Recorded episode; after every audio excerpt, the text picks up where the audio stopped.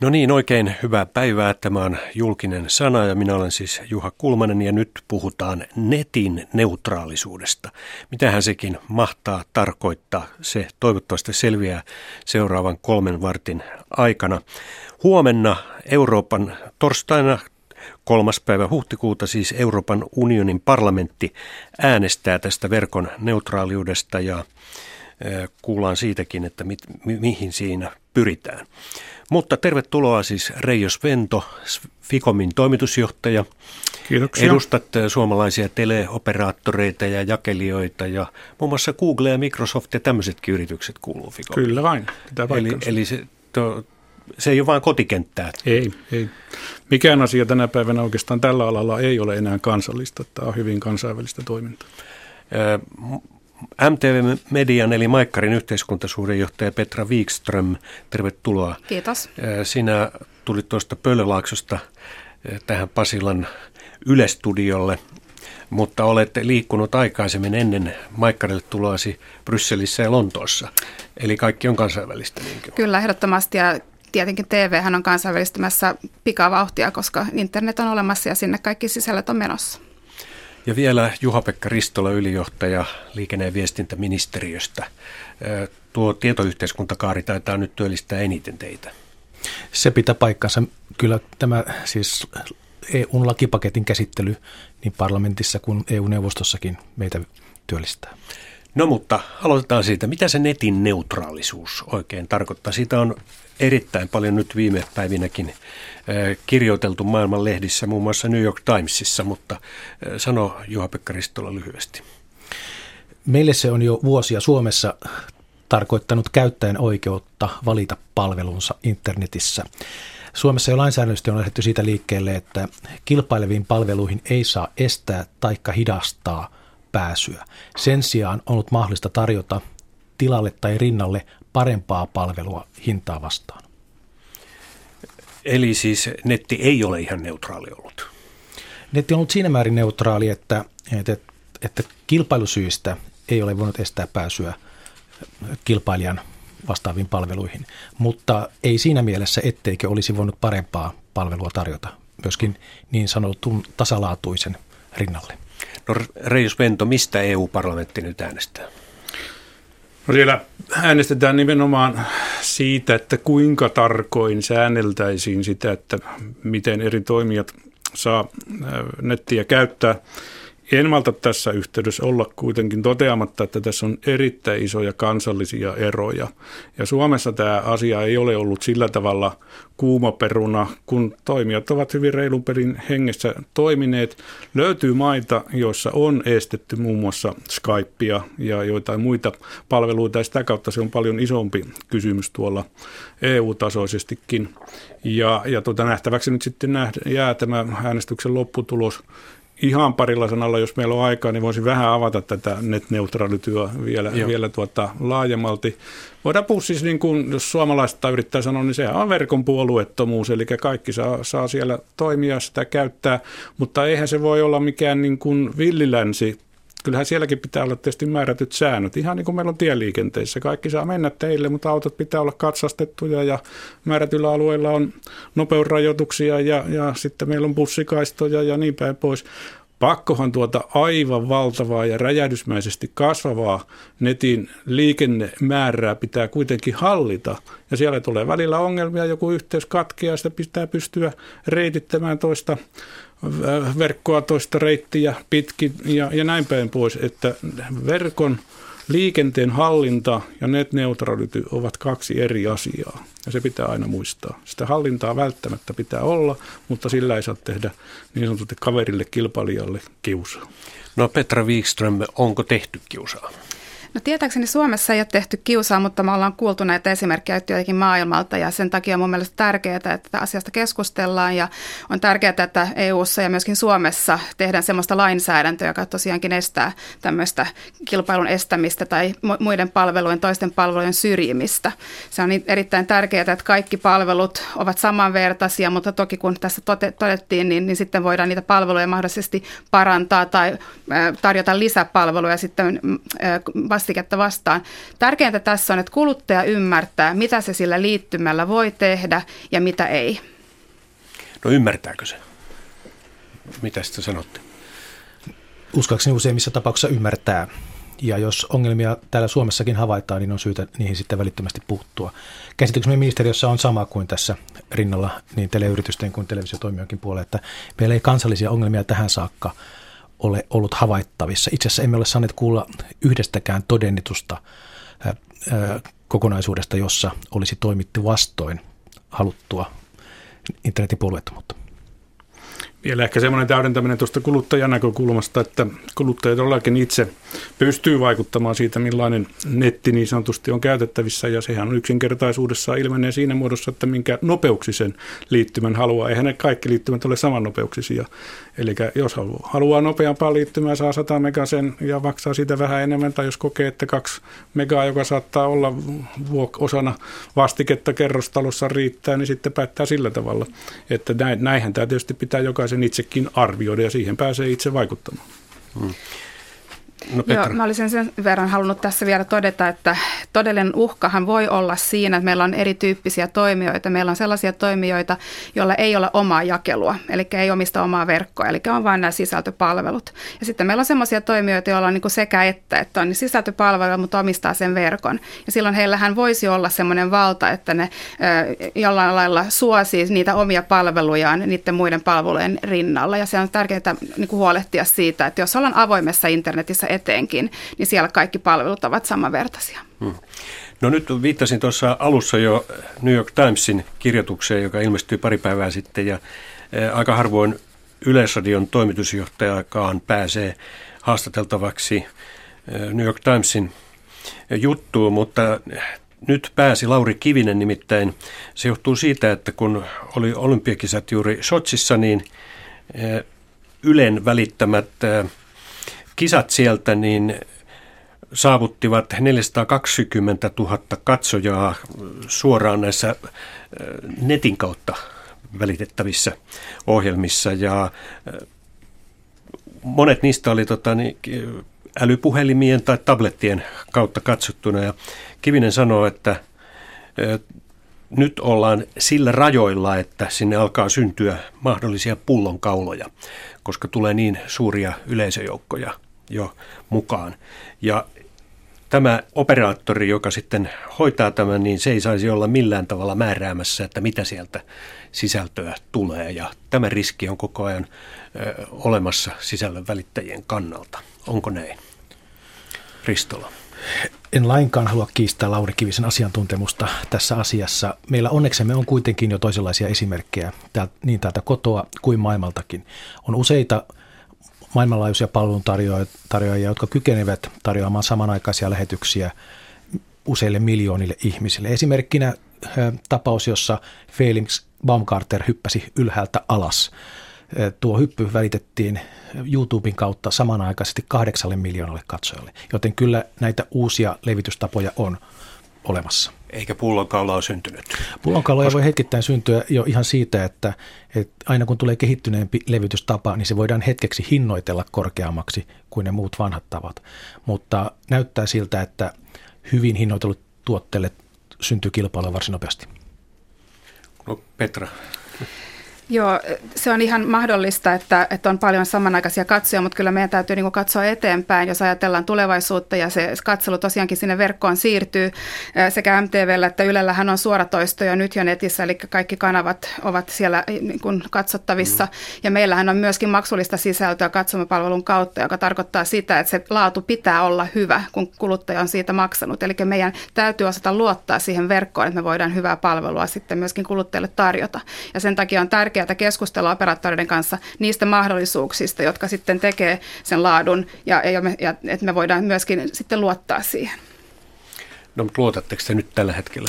No, meillä on tietenkin paljon yhteistyökuvioita operaattoreiden kanssa nyt jo, mutta kyllähän me myöskin halutaan katsoa, että se avoin verkko, meidän täytyy muistaa, että meillä on kaksi erityyppistä verkkoa. Meillä on se avoin internet, joka perustuu ihan perusliittymiin, ja sitten meillä on tämmöisiä tuotteistettuja liittymiä, esimerkiksi Elisa Viihde, jossa sitten voi olla myöskin meidän palveluja. Mutta siinä avoimessa verkossa, niin jos halutaan oikeasti, että katsoja sinne siirtyy, ja voi olla vaikka 500 000 samanaikaista katsojaa, niin silloin se verkko täytyy myöskin osata niin paljon katsojia sitten huolehtia, ja silloin se ruuhkautuminen pitää huolehtia siitä, että verkko on riittävän tehokas. No, Reijo Svento, onko näitä pullonkauloja? Pullonkauloja pystytään saamaan aikaiseksi, jos niin haluttaisiin, mutta tämä Suomen markkina, jos tässä on useamman kerran jo viitattu, onneksi poikkeaa aika huomattavasti monista muista maista. Niin kuin tässä jo viitattiin, niin meillä moni operaattori on mukana myös muussa kuin siinä pelkässä bitin siirtämisessä, ja operaattoreiden kautta pystyy ostamaan erilaisia kanavapaketteja, vaikkapa nyt Maikkarin Totalia tai jotain mitä muuta tahansa, ja siellä on Ylen kanavat. Se on sen operaattorinkin etu, että ne kanavat pystytään hyvätasoisina niille loppuasiakkaille välittämään, ja sitä kautta sitä sellaista vastakkainasettelua kuin monessa muussa markkinassa on ollut, niin meillä ei niin luontevasti ei tule vastakkainasettelua. Ja toinen asia on se, että pakkausteknologia kehittyy hurjaa vauhtia. Siis silloin, kun meillä ruvettiin keskustelemaan HD-kanavien tulemisesta suomalaiseen markkinaan, ja silloinhan lähtökohta oli se, että yksi HD-kanava vie 24 megabittiä. Ja sitten kun se tuli toteutukseen, niin asiat olivatkin kehittyneet niin, että nyt hyvin usein ja yleisesti puhutaan 8 megasta ja jopa alhaisemmastakin nopeudesta.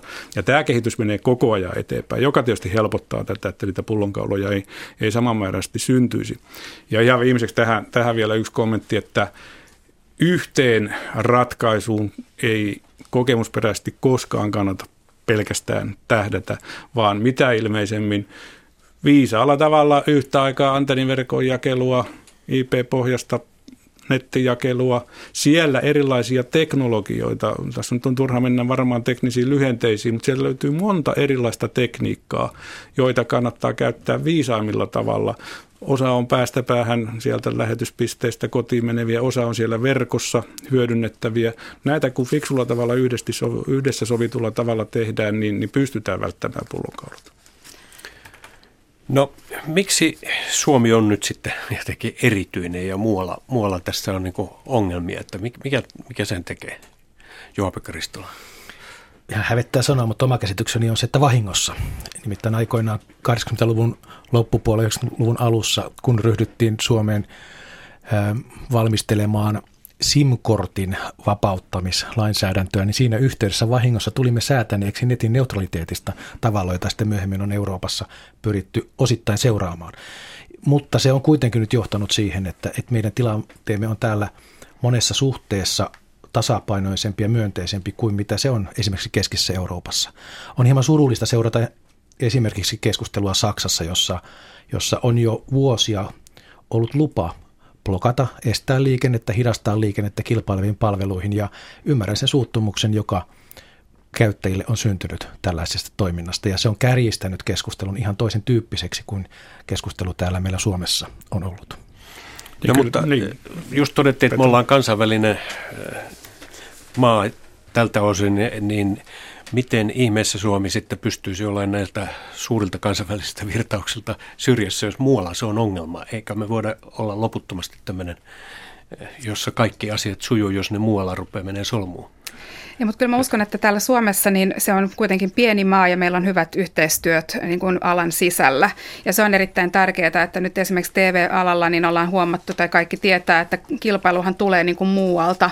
Kilpailu tulee isoilta kansainvälisiltä toimijoilta, jotka tänne Suomeen tulee, ja tämä on edistyksellinen maa, jossa internetiä käytetään paljon sisältöjen kuluttamiseen. Ja siinä mielessä on erittäin tärkeää, että me pystymme täällä Suomessa hoitamaan asiat niin, että suomalaiset palveluntarjoajat, mediatalot voivat edelläkin tai tulevaisuudessakin tarjota sitä suomalaista ja houkuttelevaa sisältöä suomalaisille, että se ei mene niin, että ne parhaat ja kuluttajaystävällisimmät palvelut tulee jostain muualta. Ja silloin mun mielestä on tärkeää suomalaisten operaattoreiden kanssa keskustella siitä, että miten sen verkkojakelu hoidetaan parhaiten. Niin. Mutta meidän on hyvin tärkeää osallistua tähän eurooppalaisen keskusteluun netin neutraliteetista, vaikka meillä ei kovin suuria ongelmia täällä Suomessa olekaan, koska ne säännökset, jotka sitten EUsta aikanaan tänne tulevat, koskevat myös meitä suomalaisia niin palvelun tarjoajina kuin palveluiden käyttäjinä. Ja on toivottavaa, että ne ovat mielekkäitä. No tässä esimerkiksi kansainvälinen konsulttiyhtiö John Strand, joka näitä arvioita lausuu asiasta, niin sanoi, että totuuden nimessä niin voidaan sanoa, että useimmat kuluttajat eivät tiedä netin neutraalisuusasiasta, eivätkä ole siitä pätkääkään kiinnostuneita. Ainoa asia, mikä on yksinkertaisesti, haluavat parempia palveluja, internetkokemusta ja parempia siellä toimivia näitä sovellutuksia ja yhä enemmän halvempaa hintaa. Ja tässä suhteessa tämä Euroopan unionin parlamentin äänestys nyt voi kuitenkin yllättää kuluttajat, sillä John Strand-konsulttiyhtiön mielestä niin tässä ollaan luomassa nyt kartellia. Onko tämä vaara olemassa? Mitä sanot, Reijo Svento? No tietysti meidän pitää nähdä se lopputulos ennen kuin me voidaan sitten arvioida sitä ja vähän on kaukaa haettu kyllä mielestäni tuo kartellivertaus, mutta jättäisin sen arvioimisen kyllä sitten siihen, kun se nähdään se lopputulos. Mutta pikkusen palaisin tuohon äskeisen keskusteluun, oli erittäin tärkeää, että tämä kansainvälinen puoli tuli myöskin esiin. Eihän me mikään lintukoto olla ja kaikki vaikuttaa kaikkeen ja verkkojen pitää olla auki joka puolelle tämmöisessä länsimaisessa demokratiassa. Ja ollaanhan me nähty se toinen puoli asiasta jo, että tulee isoja kansainvälisiä toimijoita erittäin hyvillä käyttäjäkokemuksilla ja kohtuullisilla hinnoitteluilla, ja kyllähän ne vaikuttaa jo meidänkin markkinan kehittymiseen. Kyllä tässä voi todeta ääneen, että viime vuonna maksu-tv-liittymien kehitys oli selkeästi miinusmerkkinen, noin 13% oli vähenemä, ja varmasti on korvaantunut osittain näillä, ja tietysti sitten osa neutraaliteettikeskustelua pidemmässä juoksussa pitää varmaankin olla se, että pitääkö kaikkien niiden, jotka olennaisilta osiltaan sitaateissa onko siis sitä aikaan saavat vai aiheuttavat sitä liikennettä, niin missä määrin pitää osallistua sitten niiden kustannusten kattamiseen vai onko niin, että osaa vapaamatkustajia vai ei. Ja ihan lopuksi vielä toteaisin tähän, että eihän se netti nyt aivan puhtaan neutraali ole. Samaiset tahot, jotka nyt puhuvat tähän suuntaan tästä netneutraliteista ja parlamentti äänestää, niin EU:n tuomioistuin viime viikolla päätti, että operaattoreiden pitää blokata. Ja se on sitten taas tämä piraattikysymys. Eli kyllä silloin, kun yhteiskunta näkee, että on joku sellainen oikeushyvä, mitä pitää suojella, niin kyllä sitten samaisessa hengenvedossa sanotaan, että tämän sitten blokkaatte. Aivan. Mites tähän kommentoitte muut? Jos suotte, niin hieman lähden tuosta kauempaa Reijon vastausta tai näkökulmaa.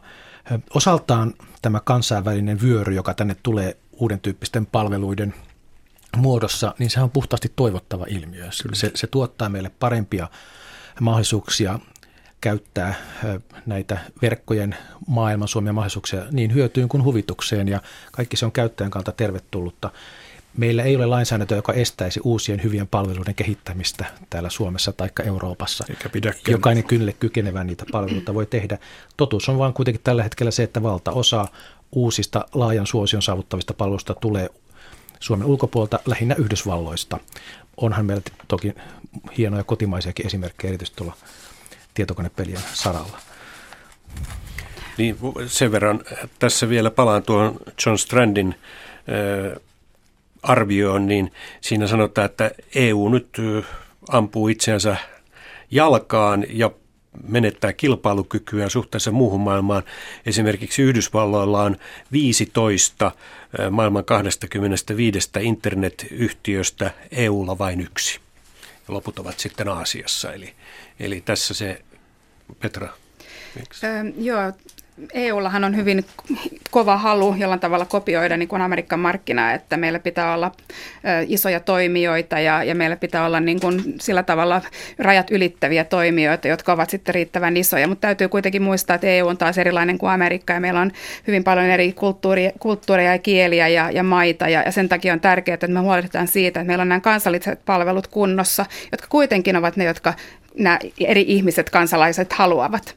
Ja jos ajatellaan näitä maksullisia sisältöjä, joista jo todettiin, että maksu TV-sisältö esimerkiksi nyt mahdollisesti vähentyy tämän kansainvälisen kilpailun takia, niin juuri sen takiahan myöskin suomalaiset maksu TV- tai maksusisältöyhtiöt ovat siirtäneet sisältöjä sinne verkkoon.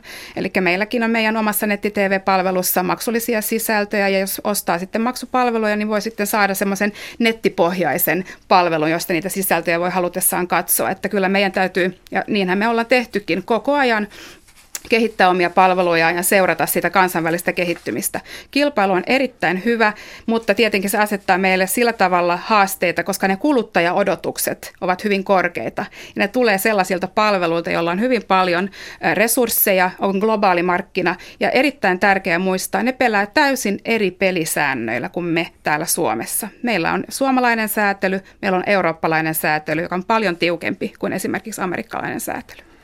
Jos mahdollista, niin hieman vielä jatkaisin tuohon. Ymmärrän tuon ajatuksen sinällään itseään jalkaan ampumisesta siinä mielessä, että jos nyt vähän liioitellaan, että ikään kuin avataan eurooppalaiset verkot täysin auki kaikille toimia ja sitä kautta sitten isot kansainväliset toimijat helposti ja hyvin pääsevät loppuasiakkaisiin kiinni. Näin tämä bisnis vaan kyllä menee ja siinä mielessä siis sellainen ajatusmalli, että me regulaatiolla jotenkin pystyttäisiin ratkaisemaan mahdollinen jälkeenjääneisyys sisällön tuottamisessa ja sen kiinnostavuudessa, niin ei regulaatio ole se asia, joka sen ratkaisee. Me käytiin tässä meidän omassa hallinnossa semmoinen keskustelu, että on vähän sama kuin, että mä vielä avaan tätä, mitä tarkoitan, niin hieman ehkä banaanilla esimerkillä, mutta puhuttelevalla esimerkillä, että jos sanotaan, että eurooppalainen elokuvateollisuus on jäänyt Hollywoodista jälkeen, ja sitten ruvetaan käymään keskustelua siitä, että millaisia elokuvateattereita pitää Euroopassa olla, niin eihän se ole ratkaisu siihen kiinni saamiseen. Onko nyt ymmärrettävä, Reijo Svento, niin, että EU nyt yrittää säädellä sitten liikaa?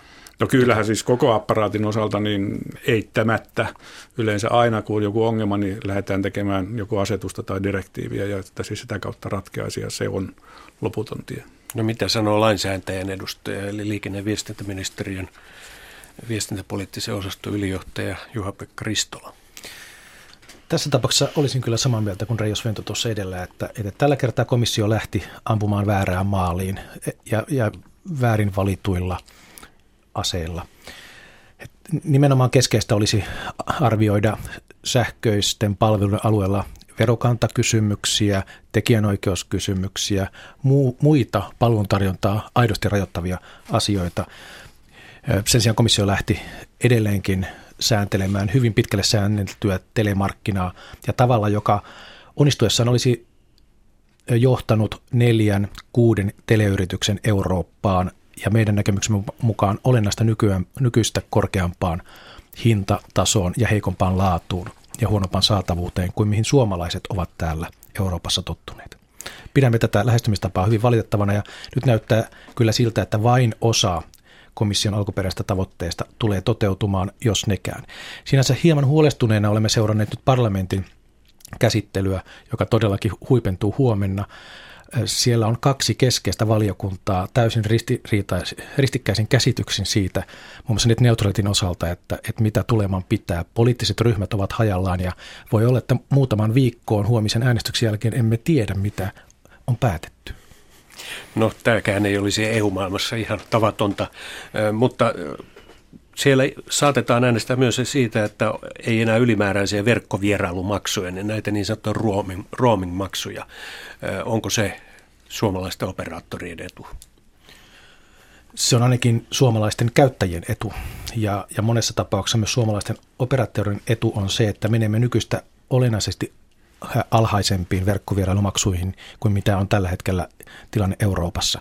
Suomen kanta jo vuosia on ollut se, että täytyy kyetä halvemmalla käyttämään netin palveluita, muun muassa netin palveluita ulkomailla matkustaessaan Euroopassa kuin mikä on ollut todellisuus.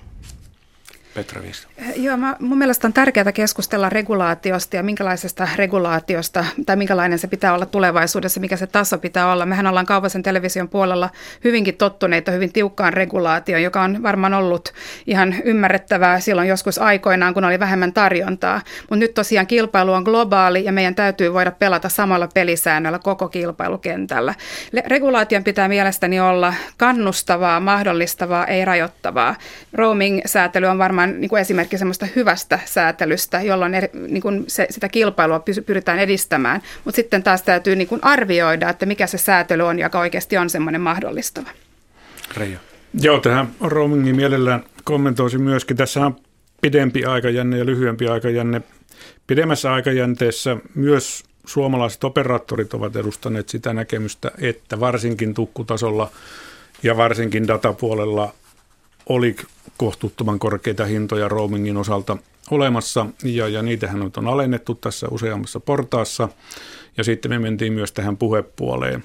Ja eittämättä siellä on ollut niissä maissa, tässähän on taas hyvin iso ero, mistä maasta katsotaan, katsotaanko semmoisen maan kannalta, jossa käy paljon turisteja, Välimeren maat, Brysselissä tietysti sitten Belgiassa käy paljon ihmisiä, no nämä on ollut niitä maita, missä ne maksut on ollut yllätys, yllätys kaikista korkeampia, ja sitten taas syrjäisemmissä ja vähemmän niin kuin turistikohteissa on ollut matalampi taso. Tämä on tausta ja pidemmän ajan tausta, ja se on ymmärrettävää, mutta nyt ehkä mennään taas niin kuin laidasta laitaan. Se, että poistetaan ne kokonaan, niin silloin unohdetaan, että sinne jää se apparaatti sinne taustalle. Se pitää kuitenkin, kun se kännykkä avataan sillä toisessa maassa, niin senhän pitää ottaa kiinni sinne paikalliseen verkkoon. Siellä pitää jäädä ylös kaikki puhelut. Siellä voi poliisin jälkikäteen kysellä sitä, että no siellä ollessaan niin kenellekäs tämä soitti ja niin päin pois. Kaikki nämä velvoitteet jää jäljelle, ja kyllä niistä on kustannuksia. Että se, että mennään puhtaaseen nollaan, niin se voi olla hieman pitkälle menevä. No tässä nyt mainitsit tuon kustannukset. Onko kuluttajille ja nyt jollain tai käyttäjille semmoinen vähän niin kuin harha, että ei ole oikein ymmärrystä siitä, että mistä ne syntyy ne kustannukset. Nythän on monasti varoiteltu, että kun halutaan, että kaikki saadaan mobiilisti kännykällä tai tabletilla, niin ne verkot pitää olla kunnossa ja niihin on pitänyt investoida, niihin pitää rakentaa ja se on kallista ja keneltä se raha otetaan. Ristola. Voi tietysti olla, että kaikissa tapauksissa aina ja kaikkien toimesta ei tiedetä, mistä maksetaan. Mutta yleisesti ottaen suomalaiset ja kehittyneiden kansakuntien väestö noin muutoinkin käyttää yhä enenevässä määrin käteen jäävää tuloaan viestintäpalveluihin. Ja siitä voisi vetää se johtopäätökset, että kyllä tiedetään, mitä halutaan. Kerran ollaan siitä valmiita myöskin enenevässä määrin maksamaan. Niin. Mielellään kommentoisin tätä. Tämä on laajempikin kysymys. Tässä tulee taas sitten kansalliset erot, maantieteet, väestömäärät ja tämmöiset asiat vastaan. Suomihan on perinteisesti ollut kaikista OECD-maista niitä halvimpia, kun otetaan tämmöisiä hintakoreja. Erityisen edullista meillä on mobiilipuolen käyttäminen. Sitten taas meidän maantieteestä johtuen, että on hajalla olevaa asutusta ja on kalliimpaa se rakentaminen, niin siellä taas ei olla kaikista halvimpia ollenkaan kaikissa tilanteissa. Mutta me ollaan tullut siihen tilanteeseen, että on aivan valtaisaa tämä kasvu, joka on tietysti hieno asia. Ja asia, mikä usein unohdetaan, niin operaattorikunta on nyt jo monia vuosia, mennään pitkästi toistakymmentä vuotta, vuodesta toiseen investoinut tämän maan rajojen sisäpuolelle infraan, joka pysyy tämän maan rajojen sisäpuolella yli 500 miljardia per vuosi. Siis kaikkia näitä palveluita ei pystytä muutoin tekemään. Nyt viedään kuitua, rakennetaan 3G:tä, 4G:tä, maan kattavasti erittäin isosta investoinnista kysymys. Ja kun samanaikaisesti sitten on markkinatilanne se, että ollaan ollut tämmöisessä kuukausihinnoittelussa, että eikö euroa ja saa käyttää vaikka kuinka paljon. Ja kun nyt saatiin viime vuoden luvut, niin mobiilidata kasvu jo korkeasta tasosta oli yhtenä vuotena 99%. Ja sitten vähän huvittaa välillä, kun tehdään vertailuja tähän viestintään käytetystä rahamäärästä. Tässä oli vähän aikaa sellainen tilastokeskuksen vertailu, että vuoteen 1985 verrattuna tähän päivään, niin nämä asiat oli noussut 750%. Oli hieman kohtuuton vertaus, ehkä silloin meillä oli tasalla lankaverkon puhelin ja piste. Ja kun nyt ajatellaan, mitä kaikkea saadaan näillä liittymillä ja näiden palveluiden kautta ja sitä liikkuvaa kuvaa, niin eihän näitä voi verrata keskenään. Niin, ollaanko kohta nyt siinä tilanteessa, että kaikki vaan kulutetaan sieltä mobiiliverkon kautta, Petra? No kuten mä sanoin siinä aikaisemmin, niin sisältöä kulutetaan kyllä meidän mielestä kaikkien eri verkkojen kautta vielä tulevaisuudessa, ei pelkästään mobiiliverkon kautta, mutta täytyy muistaa, että mihin niitä verkkoja tarvitaan. Niitähän tarvitaan sisältöjä varten. Ja enenevässä määrin toki tämä videosisältö nyt lisääntyy ja jonkun täytyy myöskin investoida niihin sisältöihin, eli ostaa oikeuksia, niitä sisältöjä pitää tuottaa ja sekin maksaa aika paljon. Ja toki me puhutaan varmaan eri rahasummista, jos verrataan verkkoja investointeja, mutta MTVn budjetista tai liikevaihdosta yli puolet menee sisältökuluihin, joka on sitten kotimaista viihdesisältöä, on ulkomaista sisältöä, on urheiluoikeuksia, hyvin vahva myöskin uutissisältö. Ja siinä mielessä me nähdään kyllä, että me ollaan osamme panostaneet tähän arvoketjuun, jossa meillä on tosiaankin sisältöoikeudet ja sisältötuottajat, ja sitten meillä on se verkko, jonka kautta niitä sisältöjä jaetaan. No niin. Lyhyt kommentti tuolta. Syytä aina tässä yhteydessä muistuttaa, kun puhutaan mobiiliverkosta. Se on mobiili ja tasan sen päätelaitteen ja tukiaseman välisen matkan sen jälkeen. Se menee sitten kiinteeseen verkkoon ja kulkee sitä kautta mahdollisesti toisessa päässä hypätäkseen sitten taas päätelaitteeseen, mutta kyllähän me puhutaan siitä kokonaisverkosta aina. Ristola. Tilanne on hyvä kolmellakin tapaa. Käyttäjät saavat nykyisin olennaisesti enemmän, halvemmalla, parempilaatuisia palveluita niin hupiin kuin hyötyyn kuin aikaisemmin. Mistä kiitos todellakin niiden suurten investointien, joita joka vuosi tehdään.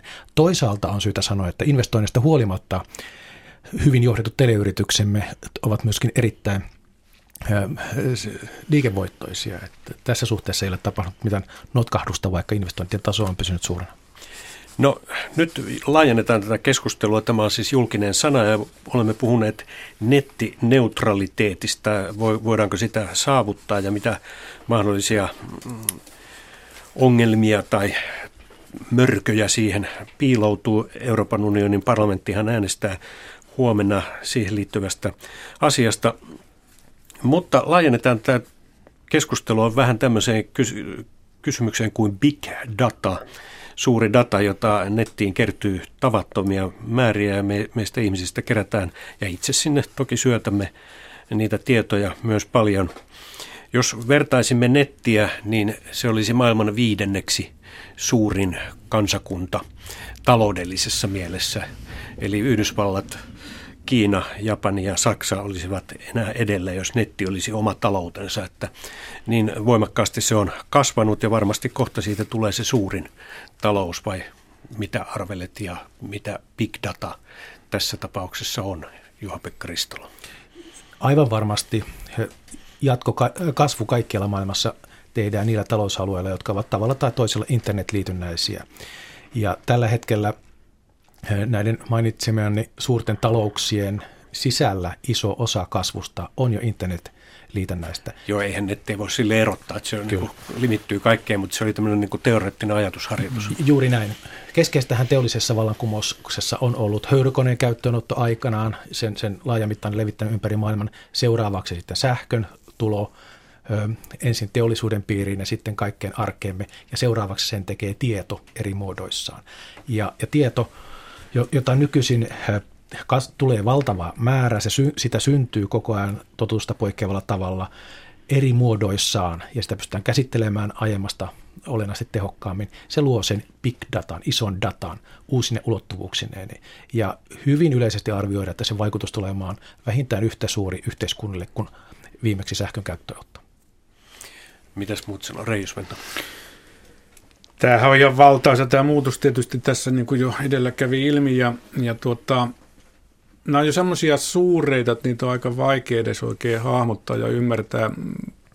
Pitänee paikkansa se väite, että parin viimeisen vuoden aikana tietomäärä, mitä ihmiskunta on tuottanut, ja siinä on nyt sitten mukana myös viihde, niin on enemmän kuin koko muuna ihmishistorian aikana. Nämähän tuntuu tietysti ihan mahdottomalta, mutta näin se vaan on, tämä digitalisointi sen mahdollistaa ja sitten se, että ne on nanosekunneissa kaikkialla käytettävissä. Ja siinä mielessä tietysti niin kuin tämmöinen rakenteellinen muutos on valtaisa. No tähän big data-käsitteeseen hyvin usein yhdistetään sitten myös toinen käsite open data. Että jos ensinnäkin sitä on hirveä määrä sitä dataa, niin sitten siitä mahdollisimman suuri määrä pitää olla avointa ja siihen pitää päästä käsiksi. Ja ajatusmalli siitä, että se mikä on verorahoin tuotettua, niin se pitää olla sitten muuhunkin käyttöön avoimina käytettävissä.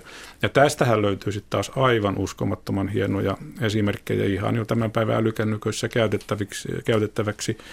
Vaikkapa tämmöinen maastokartat-niminen sovellus, jossa yksityinen henkilö on avoimen datan pohjalta, big datan pohjalta tehnyt sovelluksen, jossa jokainen näkee tasalleen, missä kulkee ja millainen luonto on. Ja näitä voisi luetella vaikka kuinka pitkään. Ja tästä tulee sitä talouden vipuvartta, jossa sitten 1+1 onkin 3. Petra Wikström. Joo, kyllähän puhutaan big datasta paljon ja usein viitataan siihen, että se on niin kuin tulevaisuuden öljy, eli juuri se, että kun tietoa on niin valtavan paljon, niin sitä tietoa voisi myöskin sitten kaupallisesti hyödyntää. Ja se on niin kuin erittäin tärkeää tässä rakennemuutoksessa, missä ollaan, missä mainonnan muodot muuttuu, missä perinteinen mainonta vähenee ja missä meidän on pakko löytää uusia rahoitusmuotoja. Puhuttiin juuri siitä, että miten sisältöjä rahoitetaan, niin kyllähän se on niin, että ei mikään ole ilmasta, että joko mainostulojen kautta tai sitten jonkin maksullisten sisältöjen kautta. Ja kyllähän me nähdään esimerkiksi mainospuolella, joka on niin kuin MTV:n suurin tuloerä, että sitä dataa pitää voida käyttää, mutta toki niin, että kuluttajat sen ymmärtää. Eli niin, että me voidaan vaikka seurata käyttäytymistä ja sen perusteella sitten kehittää uusia palveluja tai suositella palveluja kuluttajille tai markkinoida semmoisia tuotteita, joista kuluttajat voivat olla kiinnostuneita. No Juhapekka Ristola.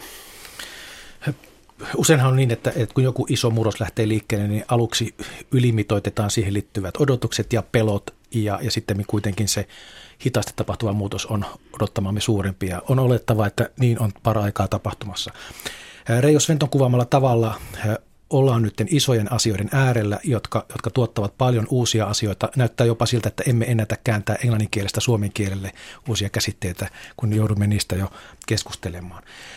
Tavattoman olennaista tässä big datan ympäristössä, kyberympäristössä, ajattoman, aineettoman ja alueettoman internetin ympäristössä on se, että hyödyke tuotetaan ja kulutetaan täysin ajasta ja paikasta riippumatta. Kaikki on yhtäkkiä tällä maailmassa muutaman millisekunnin päässä toisistaan. Mennään muutama vuosi eteenpäin, niin hyödykkeet myös kulutetaan kulttuurista ja kielestä riippumatta.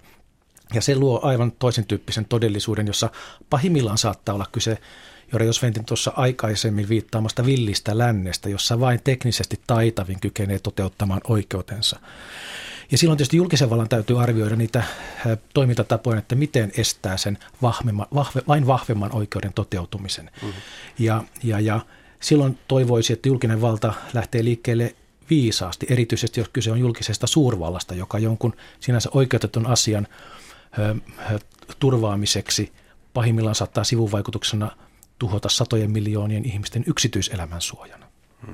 No tässä nyt viitattiin villiin länteen, mutta jos otetaan tätä reaalipolitiikkaa ja geopolitiikkaa vähän tähän mukaan, niin sitten voidaan puhua ehkä myös villistä idästä, että se voi olla jossain määrin tässä nettimaailmassa ja verkkomaailmassa ongelma. Niin, villilänsi on tietysti yleiskäsite. Tarkoittaa sitä, että jos ei ole säännöstöä ja villisti toimita, se on juuri niin kuin totesit, niin ei tässä ole mitään suuntia. Villissä idässä on tämä, mistä aikaisemmin puhuttiin, tämä suodattuminen ja sensurointi. Sanotaan, että vaikka mikä Turkki on nyt ottanut käyttöön, että blokataan palveluja. Kiina tekee sitä. Yrittänyt ottaa, siis tämähän on tämmöistä kissahiirileikkiä, että siis yrittänyt ottaa, painotan vielä kertaalleen, siis aina löytyy tapa, jolla niitä kiertää, että se on vähän niin kuin lost case. Mutta tässä nyt on käsiä pystyssä, mutta mä mielellään siihen big dataa sitten myös palaisin, jos tässä on ihan suoraan tähän, niin annetaan kollegoille. Joo. Fyysisessä maailmassa me ihmiset olemme tuhansien vuosien aikana oppineet tietyt käyttäytymiskoodit ja myöskin sanktiojärjestelmät, jos niistä koodeista poikkeamme. Mutta vielä on opettelu kesken tässä verkkojen maailmassa. Moni näyttää luulevan, että verkkojen maailmassa on sallittua se, mikä on teknisesti mahdollista. Ja olen aivan varma, että seuraavien vuosien ja vuosikymmenien aikana tulemme luomaan erilaisia moraalisääntöjä myöskin tuonne verkkojen maailmaan. Petra. Juuri näin. Mun mielestä olisi erittäin hienoa, jos meillä olisi jonkin tyyppisiä moraalisääntöjä tai niin kuin jo ihan globaaleja pelisääntöjä niin kuin verkon maailmaan. Sehän on tietenkin haasteellista, mutta kyllähän tämmöisistä asioista puhutaan netin hallinnasta, internet governance-tyyppisistä termeistä. Ja siinähän täytyy sitten niin kuin jollain tavalla löytää se kompromissi, että me niin kuin saadaan semmoinen maailma, jossa kaikki pystyy toimimaan, eikä että me mennään vaikka jonkun tiukemman mukaan, koska tosiaan tässähän on kasvua haetaan ja uusia palveluja haetaan. No tälläkin puolella on tietysti kova kansainvälinen diplomaattinenkin kädenvääntö käynnissä, mutta Reijo Svento halusit tuohon. Joo, no ihan lyhyesti vielä tähän äskeisiin kommentteihin, pari sanaa vielä sitä big datasta. Sehän on ihan selvä, että kun siis yhteiskunta, jos se nyt kokonaisuudessaan, niin siis toiminnallisesti siirtyy verkkoon, niin totta kai siellä pitää olla säännöt myöskin olemassa. Ja tarvitaan ehkä joihinkin asioihin tämmöistä erillissääntämistä, mutta usein olen sanonut, että ei pidä mennä siihen, sanoisinko halpaan, että tarvittaisiin kokonaan uutta lainsäädäntöä vain sitä verkkoa varten. Olen tämmöistä esimerkkiä käyttänyt, että tehtiinpä varkaus sitten maatalousyhteiskunnassa, teollisuusyhteiskunnassa tai tietoyhteiskunnassa, niin varkaus on varkaus. Ei tarvita uutta lakia varkaudesta tietoyhteiskunnassa. Mutta tähän big dataan sen verran, että siis se määrähän on mennyt niin valtavaksi, että varmaan moni törmää siihen, että miten sitä oikeastaan pystyy hyödyntämään, mitä sieltä löytää. No on hakukoneita ja niin päin pois, mutta siinä on paljon vielä hyödyntämätöntä puolta, josta meillä kansallisestikin puhutaan tämmöisen palveluväylän ympärillä, että kaikki asiat eivät olisi X kertaan Y-paikoissa, vaan että yhdessä paikassa on perustiedot ja eri reittejä pitkin niihin pääsee käsiksi ne, jotka niihin on oikeutettuja pääsemään. Tässä on paljon niin kuin tehtävissä vielä ja siitä saadaan paljon myös tämmöistä niin kuin boostia sekä yhteiskunnan rakenteisiin että kulurakenteisiin. Onko tässä mahdollisesti tulossa vaikkapa valtionyhtiöille jotain velvoitteita tämän oman datansa julkisena pitämiseen, Juhapekka Ristola? No ainakin valtion virastoille on jo tällaisia velvoitteita vahvistettu. Ilmatieteen laitos, liikennevirasto, maanmittauslaitos avaavat tietoja niin, että niitä muutkin pystyvät mahdollisimman innovatiivisesti hyödyntämään. Ja julkisen palvelun Ylellekin tulee varmaan samanlaisia. Yle näyttää toimivan jo ilman velvoitteitakin varsin esimerkiksi tällä saralla. Mutta tietoa todella tulee paljon. Sitä täytyy kyetä jatkossa hyödyntämään, tekemään eräällä tavalla välttämättömyydestä hyve ihan kansakuntana ja sitten kansakunnan sisällä yksittäisinä toimijoina. Kuulin hiljattain todella mielenkiintoisen esimerkin siitä, että kun nyt tänä päivänä voidaan jopa jokaiselle hiekanjyvälle teknisesti antaa oma tunnisteensa, niin on kehitetty pikkulaisten tällainen talvitoppapuku, jossa jokaisella vetoketjun kohdalla on oma tunnisteensa sillä idealla, että jos vesseli vilahtaa päiväkodissa salaa pakkaseen, niin heti päiväkodissa, että vanhemmille tulee tieto siitä, että vetoketju on auki, vaikka pikkuinen on ulkona kylmässä. Näin sitä voidaan hyvin hyödyntää. Tämä on niitä, tai tällaiset esimerkit ovat niitä, joita meidän ilman muuta kannattaa tavoitella. Petra. Joo, viitattiin siihen, että huomenna on tärkeä päivä verkkoneutraliteetin osalta EU:ssa, mutta EU:ssahan on myöskin nyt meneillään iso hanke tietosuoja-asetuksesta, joka siis niin kuin tulisi niin kuin antamaan sääntöjä siihen, miten tietoja käsitellään. Se on erittäin iso hanke ja siellä on kyllä mielestäni menossa vähän huolestuttavaan suuntaan, koska siellä ollaan kyllä kurittamassa yrityksiä siinä, että miten niitä tietoja ja myöskin julkisen palvelun yrityksiä ja julkishallinnon toimijoita, miten niitä tietoja saa käyttää. Että taas pitää ottaa järki käteen ja miettiä, että mitä sitä kasvua saadaan aikaiseksi, miten sitä tietoa voidaan hyödyntää. No niin, mitä jos se järki nyt sitten otetaan käteen, niin miten sitä kasvua saadaan aikaiseksi? Se on tietysti koko suomalaisen kansantalouden kysymys, mutta onko tästä netistä ja verkosta driveriksi? ICT-puolesta on jo ollut. Se on tietysti asia, joka on hirveän vaikea niin kuin mittaroida ja osoittaa jotain ihan tarkkoja lukuja, mutta kyllähän siitäkin on tehty. Muun muassa Aalto-yliopistossa Matti Pohjola tehnyt määrättyjä tutkimuksia. Eittämättä on ja vasta pieni osa siitä potentiaalista on käytetty. Ja pysyy myös suomalaista omistusta, että kaikki ei siirry omistus maamme rajojen ulkopuolella. Ristola. Tämä kehitys luo enemmän suomalaisille mahdollisuuksia kuin uhkia. Meidän ei enää tarvitse kipuilla sen asian suhteen, että meillä ei ole omia isoja kotimarkkinoita. Kun meillä on mielessämme hyvä tuotteen kehittämiselle hyvä johtajuus ja kansainvälistä osaamista, me voimme heti mennä maailmanmarkkinalle. Näin optimistisiin tunnelmiin lopetamme tämän keskustelun. Julkinen sana päättyy tähän ja kiitoksia Reijo Svento, Juhapekka Ristola ja Petra Wikström. Keskustelu nettineutraliteetista varmasti jatkuu.